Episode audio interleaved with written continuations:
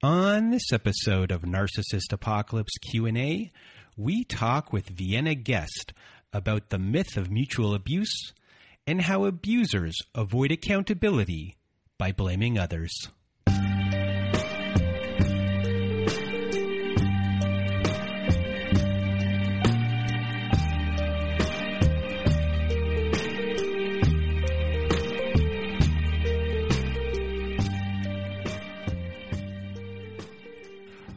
Welcome to Narcissist Apocalypse Q&A everyone with me today we have Vienna. How are you? Hi Brandon. Well, thanks for saying hi. Hi right back to you. If you want to be a guest on our Survivor Story episodes, which Vienna was a guest on once, please do go to narcissistapocalypse.com. Top of the page is a button that says guest form. You click on that button. When you click on that button, it takes you to our guest form. You read all the instructions. Once you read them all, send us an email at narcissistapocalypse at gmail.com or just fill out our guest form and press the submit button. And for those of you that don't know Vienna, she's been a guest on our show. I think it was December 20th, 2020. You like how I know that off the top of my head? I do. I know that off the top of my head. And you are the producer of this show. And you help me a lot with uh, putting together some episodes. Uh, our most popular episode in the last year is an episode we did together, which is the top 50 uh, verbal abuse manipulations we've done. And today we're, because of what was going on, the Johnny Depp trial, Amber Heard trial that is now officially over, we wanted to uh, really fully address mutual abuse. So, do you have anything to say about um, the Amber Heard and Johnny Depp trial that has officially finished as of today? I have a lot that I want to say about it and that I could say about it. You and I have been talking about it like as it's gone on. Um, but maybe it needs to be a separate episode because there's just so much to say. But the term mutual abuse that was used early in the trial really struck a chord with me. And I've had this conversation with many people for many years and I, I honestly, I couldn't believe that it came out of their uh, couples therapist's mouth. I couldn't believe it. So it's got a lot of people talking, and and I, you and I are going to talk about it a little bit.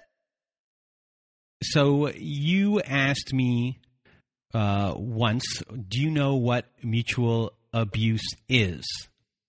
I did, and you started to respond and I cut you off and I said, trick question. It's not a thing. That is true. That's what you did. And, you know, when you define mutual abuse, there's really, there is no definition because when you look at both of the terms, which is domestic abuse and then the word mutual, they are, in a sense, a contradiction of each other. They don't belong anywhere near each other in a sentence, much less to describe a relationship. So let's just start, let's just break it down, right? So let's define mutual. Mutual is defined as uh, experienced or done by both parties towards each other. So next, let's define domestic abuse. It's a pattern of behaviors in a relationship that is used to gain or maintain power and control over an intimate partner. So if you put it together, a pattern of behavior in a relationship that is used to gain or maintain power and control over an intimate partner that is experienced or done by each or both parties towards each other that that makes no sense whatsoever. You can't have a power dynamic where someone is one up on the other and yet they're mutual that is, you know, when I got a hold of you uh, earlier, one of the things I said was mutual is an interesting word because when I really started looking at the term mutual, the word that's not in there is um, you know, when, when it comes to domestic abuse, domestic abuse is all about inequality, and mutual is all about equality. So Correct. it's just a complete contradiction. And as you said before, these two words should not be next to each other at all. So, why do you think that a clinical psychologist, uh, the one who was representing both Amber Heard and Johnny Depp as their couples therapist in the trial, giving testimony, why do you think she used that? Why do you think she said that? Why do I think she said that? Uh, hmm Um, I've never thought about that in that way before, but I would say that it's just something that is commonly said. I'm going to say, and it's easier to pass it off that way than it is to really figure out what is going on. And, you know, I can hark back to when you're a, a child or something and you have siblings. It's easier for the parent. You, they don't want to know who started the fight. hmm You know, they just assign blame to everyone that's going on, which then can create a really interesting family dynamic for someone in that group, which I'm sure a lot of people listening might have experience in, but it's something that can really happen, I think, starting at a young age where this mutual grouping kind of takes place, and it's possible that personal bias um, might take place as well. Uh, that's my possibility or things I'm throwing out there. Right. I think um, I think all of that is correct. I also think that just because you are a licensed clinical psychologist doesn't mean that you're good at your job. Just like it doesn't mean just because you're you wait tables at a restaurant that you're a great waiter. And this woman looked to be a bit older to me, um, and a lot has changed, especially concerning domestic violence in the last 40 years. And the other thing I w- wanted to point out is in her testimony, she said that during the first session that domestic violence was brought up. And at that point, as far as my understanding goes, couples therapy should not have gone on. Once there is a, a dynamic of abuse in a relationship, you shouldn't be counseling people together. So, all in all, I'm just going to say maybe this woman's just not a very good counselor. So, the other thing about the, this terminology, mutual abuse, is you see it used a lot, more often so than a clinical psychologist, by abusers themselves. Abusers love this term, mutual abuse, because it displaces the blame onto the victim. And this is just this is the mo this is this is abuse. So um what's happening here is that abusers are using self-defense you defending yourself against you and saying oh well you also attacked me but it's like it, attacked and defending yourself are two different things so there's something called uh, domestic violence self-defense do you know what that is Well, I do. And we've had in the history of the show a long time ago, or even recently, uh, we've used the term reactive abuse, and a lot of people do not like that term. I don't like that term And you don't like that term either. And uh, everything that's going on is really self defense. So we're now going to be referencing things. Uh, sometimes I might forget because we've been, I've been accustomed to using that term for so long. But, you know, domestic violence self defense occurs when the victim defends themselves defends themselves from the abuse they are experiencing. The victim may scream, toss out insults, insults, or even lash out physically at the abuser. And the reason why abusers rely on it is because abusers uh, rely on this self defense because it is their proof that the victim is unstable or mentally ill. The abuser will hold these defensive actions against the victims indefinitely. So it could be years later, and the abuser will say, Well, remember back in whatever year you uh, reacted this way and acted all crazy? You're the crazy one. You need help.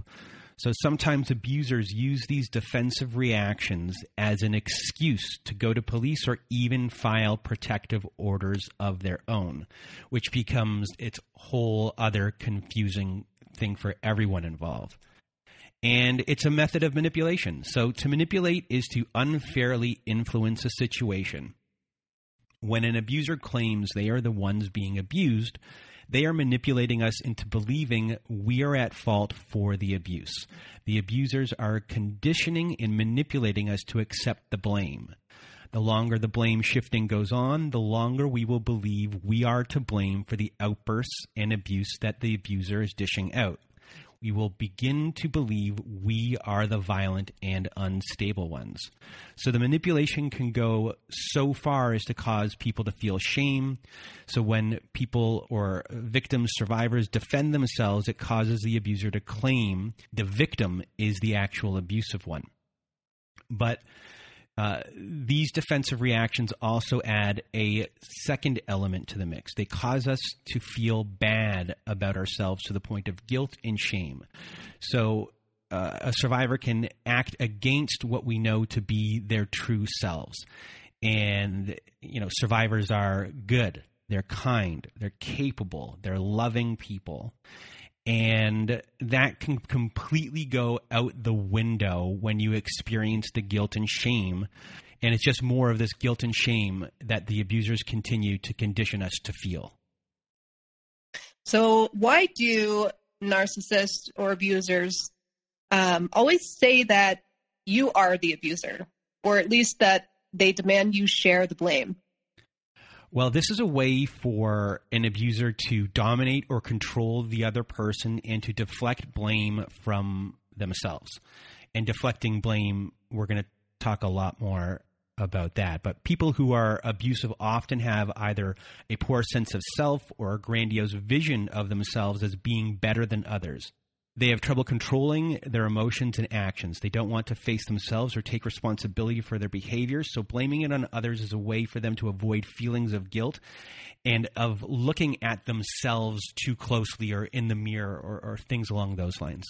Mm-hmm. And I put I put that terminology, mutual abuse, in this category of it's just a way to avoid what they're doing and and avoid looking at themselves and blaming somebody else. So, you know, now that we've established that mutual abuse is a myth, what are some other myths that abusers use to excuse their abusive behavior? We have a little list here. So, the first one on our list here is they were abused. So some abusers act out their dysfunctional behavior on others because it was done to them. That's so, what they say, anyways. That's the that is true. That is what right. they say. So, in a subconscious effort to resolve their own abuse, they do the same to another person. This type of abusive behavior is identical, meaning it matches almost exactly to their childhood experience. Right. But here's the deal a lot of people were abused as children, and they don't grow up to abuse others. So if somebody says to you, "Well, I just do it because it's all I know," it's um, that's just not reality. That's just an excuse. And if you hear a lot on the podcast, um, with the the victim playing abusers, a lot of the time they they'll suck you in in the initial story of the abuse that they endured when they were younger, and then they'll they they plant that early as an excuse, as a blame for what's going to occur, and, and also as a way to elicit some sympathy. Yes, so that then it becomes a cognitive dissonance when these things are happening because you're thinking of the story that's being told, which presents its own uh, circular um, cycle. Right. Number two on our list here is because my ex did this to me. So some abusers will blame you because their ex did something and you did something that reminded them of that.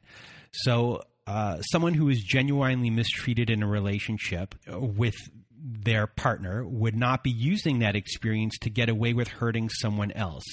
Consider this recognize a pattern of dysfunctional relationships as a sign that that person has problems with relating to their partners. Right.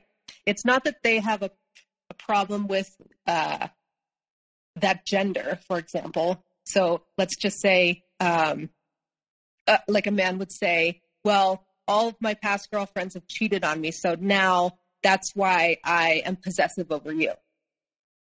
That's not what's happening. It's a way to excuse their bad behavior. You can, you can, um, I'll speak for myself. You can come out of a, an abusive relationship and you don't go on to abuse the next person that you're with. You can't, if, if you logically sort it out in your mind, it makes no sense. So, so uh, what's another myth? What's another thing that an abuser might say to excuse their poor behavior? Um, another thing, another myth, um, that they blame things on is well, part of it is losing control. Uh huh. Oh, I just lose control of myself. I can't help my rage. And this goes like straight into uh, anger issues, which is a oh yeah, thing. they need they need anger management. I just need to go to anger management. So why does anger management not seem to make a difference when it comes to abusers? Well, because having anger issues as a way to excuse abusive behaviors is a myth. Abusers do not bottle up their rage. They express it freely. They are over emotional and they do not repress it. It is not their feelings the abuser is too distant from. It's the partner's feelings and the children's feelings. Those are the emotions that the abuser knows so little about and that they need to get in touch with. That's really well said.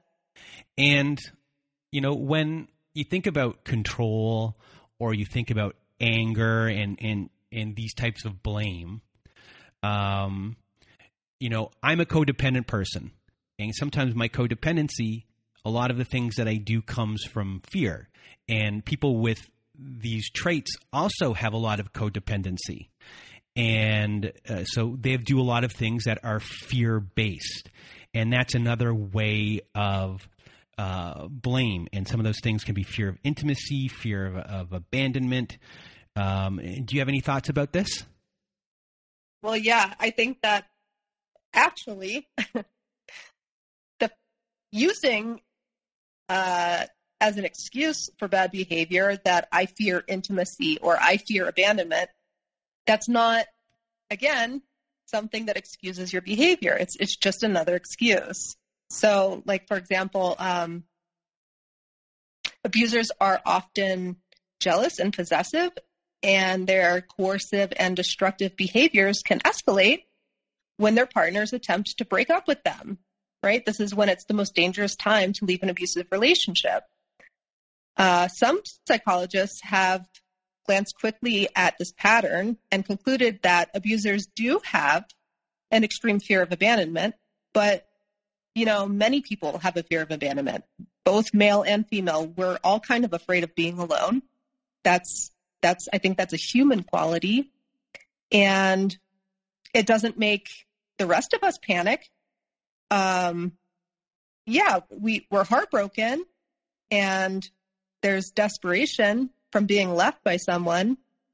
But if everyone panicked and were reactionary and started abusing people because of it, we would have um, a war zone around us constantly. it, it's not an excuse for abuse.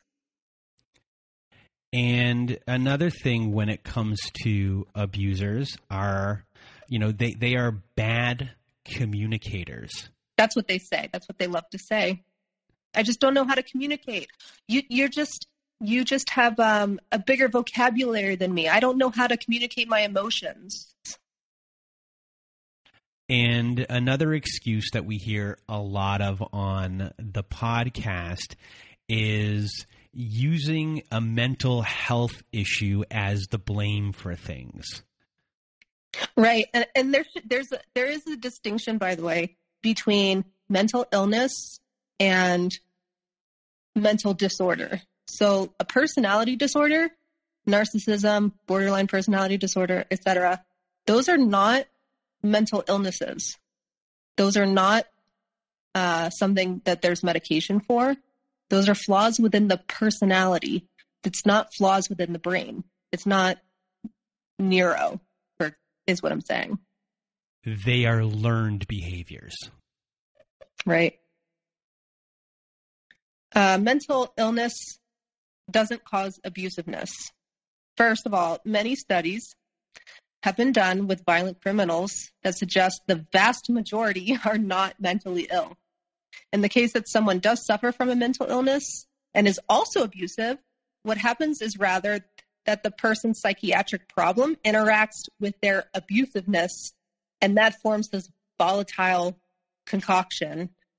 Uh, a mentally ill abuser has two separate issues, though, just like an alcoholic or a drug addicted one does. If somebody is an alcoholic and they're also abusive, those two things are disconnected from each other. Doesn't mean that they wouldn't be abusive if they didn't drink, and it doesn't mean that they can drink and not be abusive. You see what I'm saying? Mm-hmm. So that's a good segue into, um, well, I'm an addict or I'm an alcoholic, so I can't really be held responsible for what I do when I'm under the influence. Or, um, I, yeah, I don't remember because I was I was drunk, or even that I grew up with an addict, right? These are all excuses that abusive people use and and they hide under the cover of this. The most important point to be aware of is this. Alcohol cannot create an abuser and sobriety cannot cure one. The only way a person can overcome their abusiveness is by dealing with their abusiveness.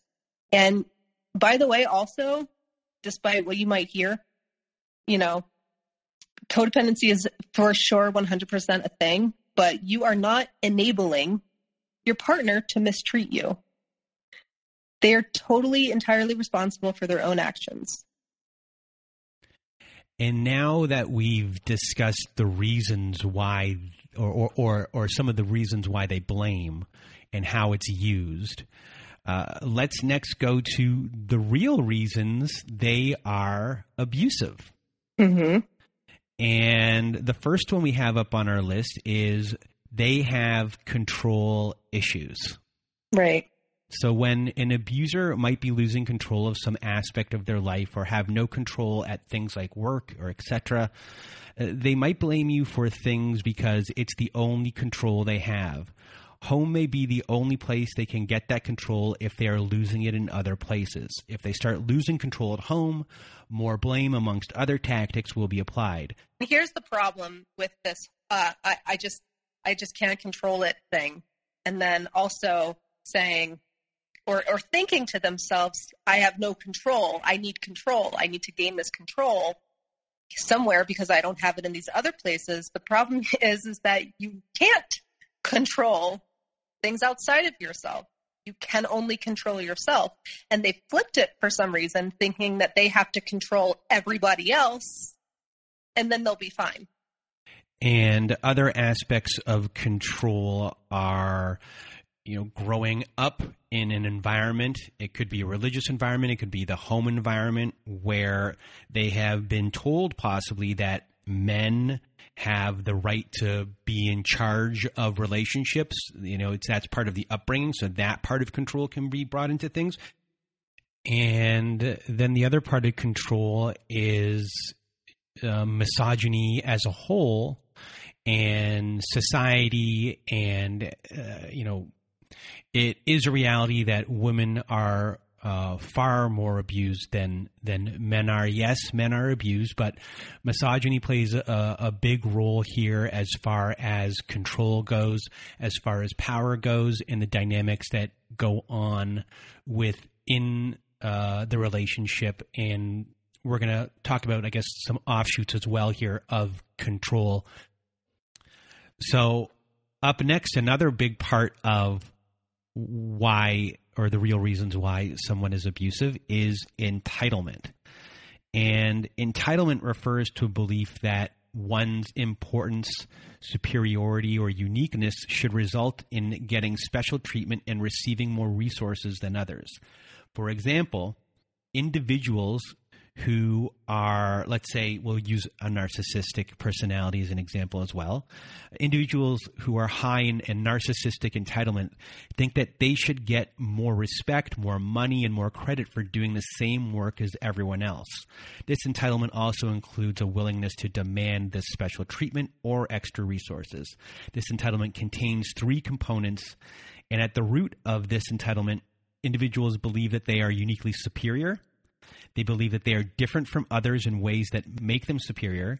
And then individuals with these high levels of entitlement feel that they are more deserving of special treatment and limited resources by virtue of their superiority and uniqueness.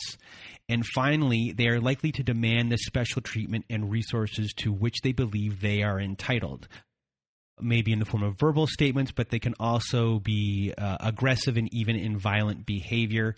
Special treatment can include a wide range of things, but in general refers to an expectation of treatment that is unique and usually better from how others are treated.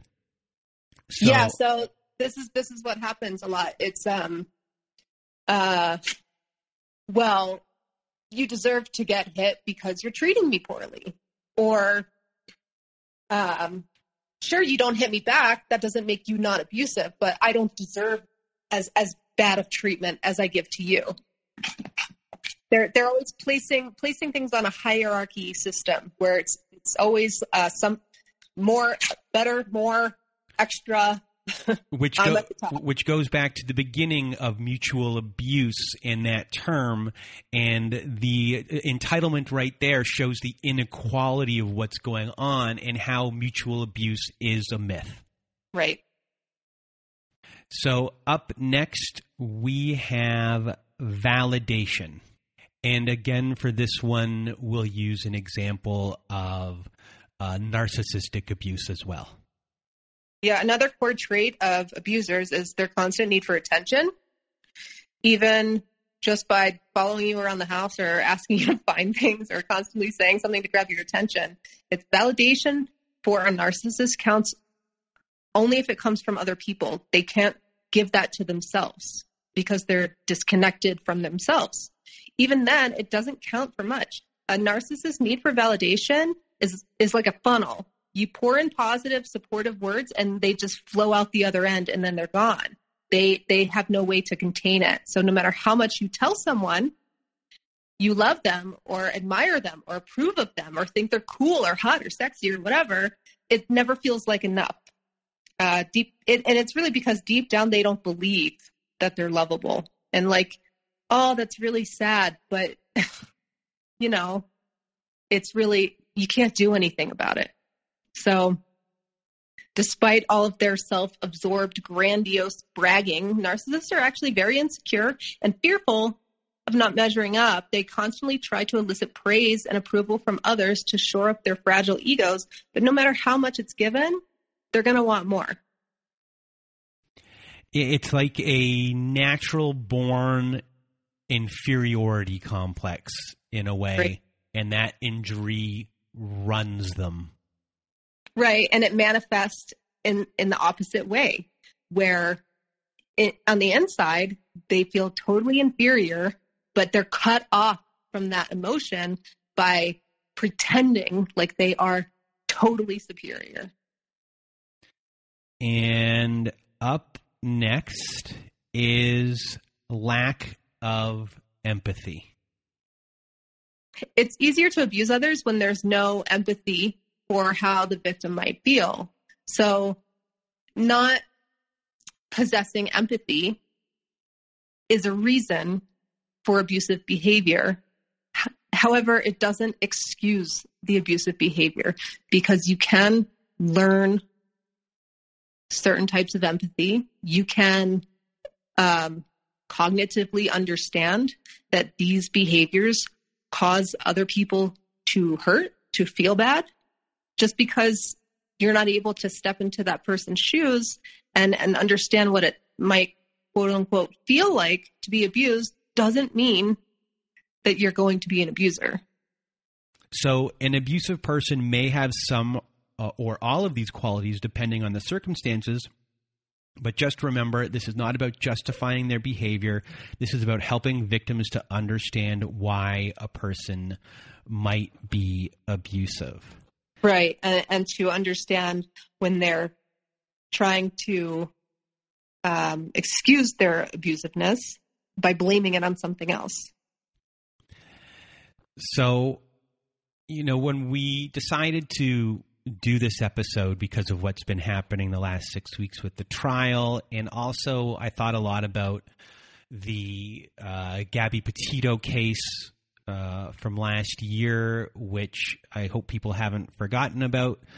Um, you know, a, a, big part of a problem for people was, um, you know, how when when and, and it's also with the stories that the people tell me. You know, when when a police officer shows up and uh, there's been self defense going on.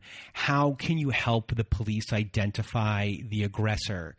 And I thought that was uh, a really good thing to try and help with and point out. And also for people who are listening, you know, doing the things we're about to say is not always possible for people. Um, you know, there's a from the trial and, and you know lawyers are doing their jobs and, and you know because it's their job of of what they're doing that sometimes uh, certain misconceptions uh, can happen about how abusers act and and things like that. And we might do an episode about that. But i just want to say that you know not everyone is going to be able to do these things depending on on their circumstances because they just aren't free. They don't their, their control in their life has been taken away to do things without having a, a microscope on them all the time. So you know it's the responsibility of law enforcement and not the responsibility of, of, a survivor to properly evaluate a domestic violence situation. But not all police officers are trained in assessing aggression. And overall, we can all agree that in general, there needs to be better training of police officer and police officers. But again, that's another podcast. So it is another podcast, but it's also really important important to point out that the Family Violence Prevention Act, which I think uh, was enacted in the late 90s, um, specifically sets these standards for all law enforcement. So by now, truly, all law enforcement should be trained in this, whether they, I don't know, weren't paying attention that day or not. I don't know. But the Family Violence Prevention Act does state that law enforcement officers um, should be responding appropriately to domestic violence incidents. And it discourages dual arrests of people involved in incidents of domestic abuse. And it, it, encourages law enforcement officers to analyze each incident to determine whether a particular party is the predominant aggressor. And, and the predominant aggressor is defined in the act as uh, the most significant rather than the first aggressor at the scene of competing claims of domestic violence. Right. So this language establishes an awareness that there, uh, in, in a dom- domestic violence situation, that mutual abuse is not possible. It's not an option. First on our list, we have you have the right to speak, to voice your concern, and to do it as coherently as possible. And if you can't or if you feel that you ha- weren't able to do it as coherently as possible on the day that it happens, um, that you can the next day or the day after call the police officer who was the one that showed up to the scene and explain things uh, to them and you can say something like i was upset at the time but i've had some clarifications and i'd like to add this to my report uh, you know, because so, some officers will see you as untrustworthy uh, at the initial call because uh, of maybe dysregulated or scattered behavior. So contacting them after is important, and uh, you know, also during that first response to uh, while this is going on, just to remember to breathe or do grounding techniques as well, so you can at least try and be centered uh, while this is all going on in, in, in a time when everything is so dysregulated. Right. And also, very important is simply comply. Do what they say. If they want your ID, don't scoff and, and say, like, I don't know where it is right now. You know, just comply. And that'll get you very far. And next on our list, we have so if, if, if a police officer shows up and you have a documented history of your of your abuse, uh, written notes or photos, share them with the police on that day.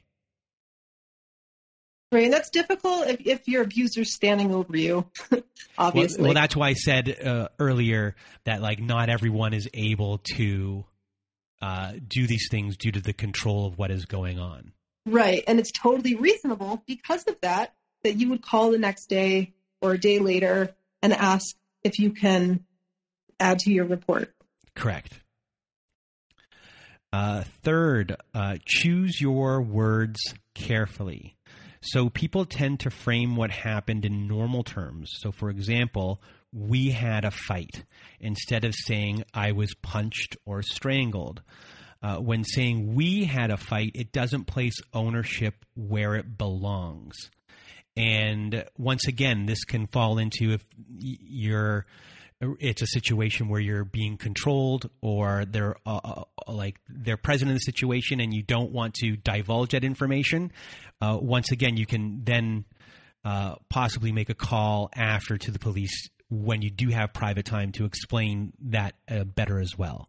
Right. And the whole reason uh, people use this um, inclusive terminology like we had a fight is very simply because they are abused. They have been um, blamed and trained in this way to take responsibility off of the abuser and to hold part of it for themselves. You know what it really comes from?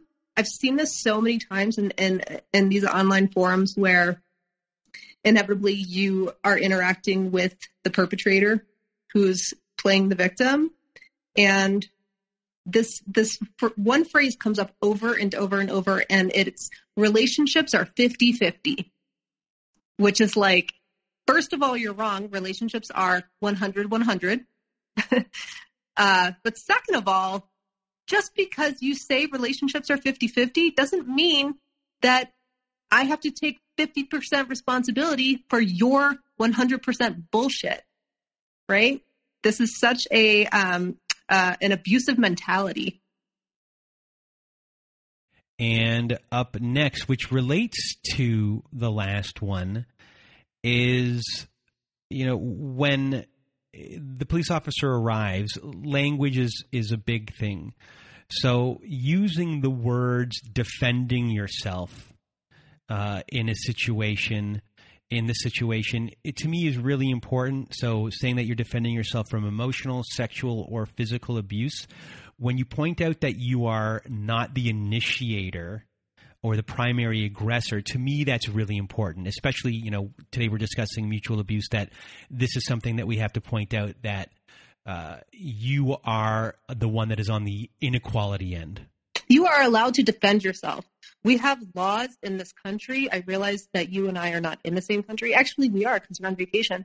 But we have laws like stand your ground. We have, um, we have, uh, you know, you go to trial. I, I claim self defense. You are allowed to defend yourself. What gets you into trouble is if you lie. If you say, I didn't, I didn't uh, hit them back that's going to get you into trouble saying, yes, I was defending myself and I was trying to get them off of me is, is a much better route than trying to wiggle your way out of it. I forgot that you had the stand your ground law here. That's right. Completely forgot about that. Yeah, you can stand your ground if an intruder is trying to come into your house, but for some reason it's ridiculous for you to stand your ground against your abuser. Yeah. a little backwards. It's all backwards.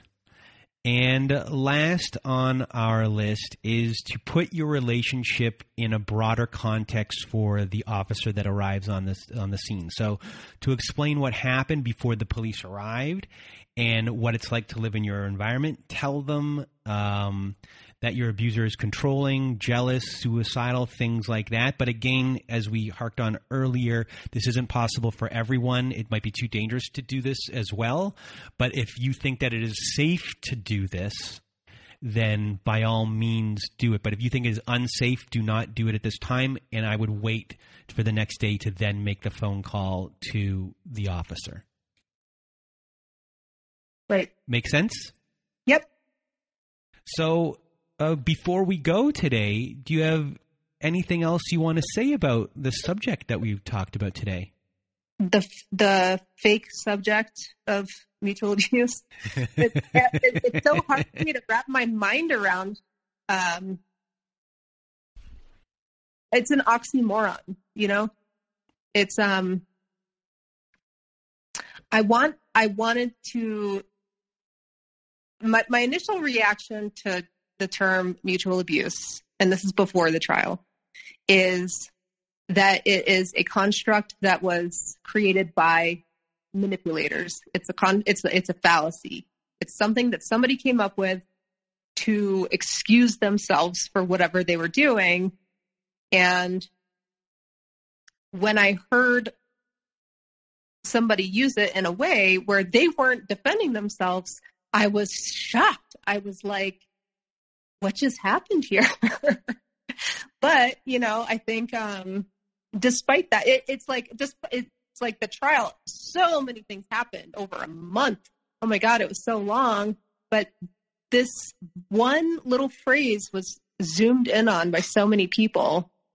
And I, I, I think that that's one of the more divisive things that have come out of it. You know, there's a lot of people who say, oh, Amber Heard's giving women such a bad name, saying, you know, she's making us all look like we're liars. So, oh, we all hate Amber Heard. And then you have the other side of it who's saying, well, of course she wouldn't um, call the police. It, you know, it's like you don't always call the police, and it's just this this back and forth, back and forth, back and forth. But my mind went straight to that term, and it's it. That's the thing that I think was the most destructive thing to come out of this. So before we end off the show, do you have any last words for everyone? Sure. Just remember an abusive mindset stems from a fractured value system. There is no blame outside of that person and that value system. Well, Vienna, I really want to thank you for being here and helping me today. Everyone, uh, if it wasn't for Vienna, this episode would not have occurred in any sort of way. You did all of the work in in putting all of this together. So really a big thank you. And for those uh, listening, you know, I do the show, but Vienna is a huge help to me all the time. And uh, I always can't thank her enough, and I have to repay her again today. So, oh, and also everybody wish Brandon a uh, a lucky time in Las Vegas. Thank you. Even though I'm not gambling, I'm having uh, a nice, quiet, relaxing uh, time, and I'm near the mountains. And uh, thank you. So, if you want to be a guest on our Survivor Story episodes, please email me at narcissistapocalypse at gmail.com but before you do that, actually, I was ahead of myself there. Please do go to our website at narcissistapocalypse.com, and there you will find a button that says guest form at the top of the page. You click on that, and you'll see all of our instructions, and then you can send me that email. Or you can fill out our guest form and press the submit button. And as well as our, at our website, we have our very own Safe Social Network. So on our network there. We have a forum board where you can post and people respond. Uh, you can get all the help you need there. And then we also have Zoom meetings every Wednesday night and Saturday night and every other Thursday afternoon. And we also have ad free episodes. We have episodes that have never made it to air. And it's just a really good group of people on there. So please do join our support group. And if you just want to support our show, please do join our support group because every dollar counts, everything helps. So thank you so much. And you know, if you need even more support, everyone, please do go visit our friends at domesticshelters.org. At domesticshelters.org, you can find articles and resources. You can find uh, numbers and locations to shelters that can help you as well. It's a great great place, our friends at domesticshelters.org. It's all free, so please do go visit them. And that is it for our show today. So, for myself and from Vienna as well, we hope you have a good night.